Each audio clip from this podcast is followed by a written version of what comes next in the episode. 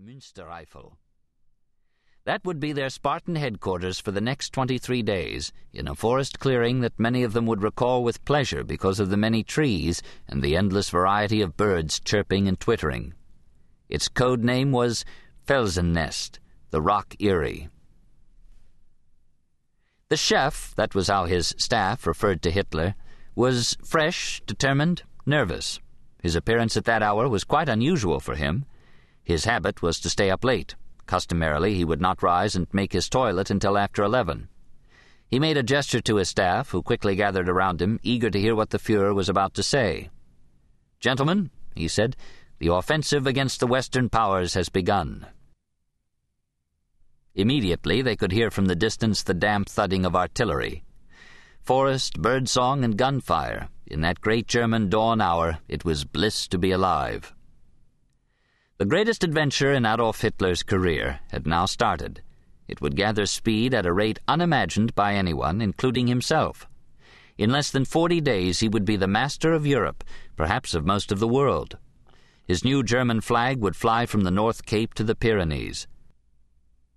His armies would conquer Western Europe at a cost of men and equipment that was less than what the German Imperial Army had spent at a comparable time for the sake of a few miles across the trenches in World War I. Much of this would be the result of military decisions that he, Hitler, had made.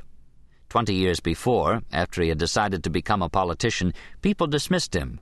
How could this untutored outsider be the leader of a German political party of importance? He fooled them. He proved that he was a master at German national politics. He won. He became the German Chancellor, and people again underestimated him.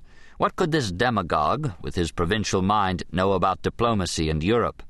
He fooled them. He proved to be a formidable statesman. In six years he made Germany greater than Bismarck had ever done, and he achieved all of that without war. People now said, A war? What kind of a war? With a Germany bereft of the kind of navy, colonies, materials, and the assets that Imperial Germany had had in 1914? He fooled them again. In May 1940, the strategy of the Western European campaign had been selected by Hitler, the plan to strike through the Ardennes, to fool the Allies, to make straight for the English Channel. It was a plan of genius. Napoleon once said that in war, as in prostitution, amateurs are often better than professionals. Hitler may have been an amateur at generalship, but he possessed the great professional talent applicable to all human affairs, an understanding of human nature and the understanding of the weaknesses of his opponents. That was enough to carry him very far. Very far. He would sweep away the French and force the British out of Europe. Then he would lay down his terms of peace to the British that they would have to accept. He was almost sure of these matters on that sunlit, bird twittering day of the 10th of May. Almost, but not quite. He was nervous, too, anxious whether the plans for the main army group would work, anxious about the weather, aware that the decisive news about his plan, Sichelschnitt, the sickle cut slice leftward across northernmost France, trapping the French and British armies in Belgium, would not be at hand for a few days yet. However, all seemed to go well that day, when the late May evening fell, he and his staff already felt at home, unpacked and ensconced in the rock eyrie.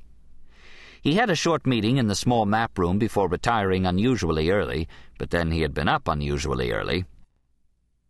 Before that, he read, among the various news dispatches from the outside world, brought and arranged for him by Walter Hewel, his foreign minister Joachim von Ribbentrop's liaison man in his headquarters, that across the Channel Winston Churchill had become the Prime Minister of England. That happened sometime in the early evening. We do not have any record of Hitler's words reacting to the news. He knew that a political crisis had been churning in London for some days. We can be reasonably sure that Hitler was not surprised. He had once before remarked that one day Chamberlain might be gone and the British then would give Churchill a try. A try, but not much more. He knew that Churchill was one of the bitterest, perhaps the bitterest, of his enemies. For this, but also for other reasons, Hitler despised him. He was wrong to do so. It is dangerous for a man to underestimate a determined opponent. In any event, we do not know what Hitler thought of the news from London when he retired for the night on the 10th of May. It seems that he did not yet wholly comprehend how, beneath and beyond the great war of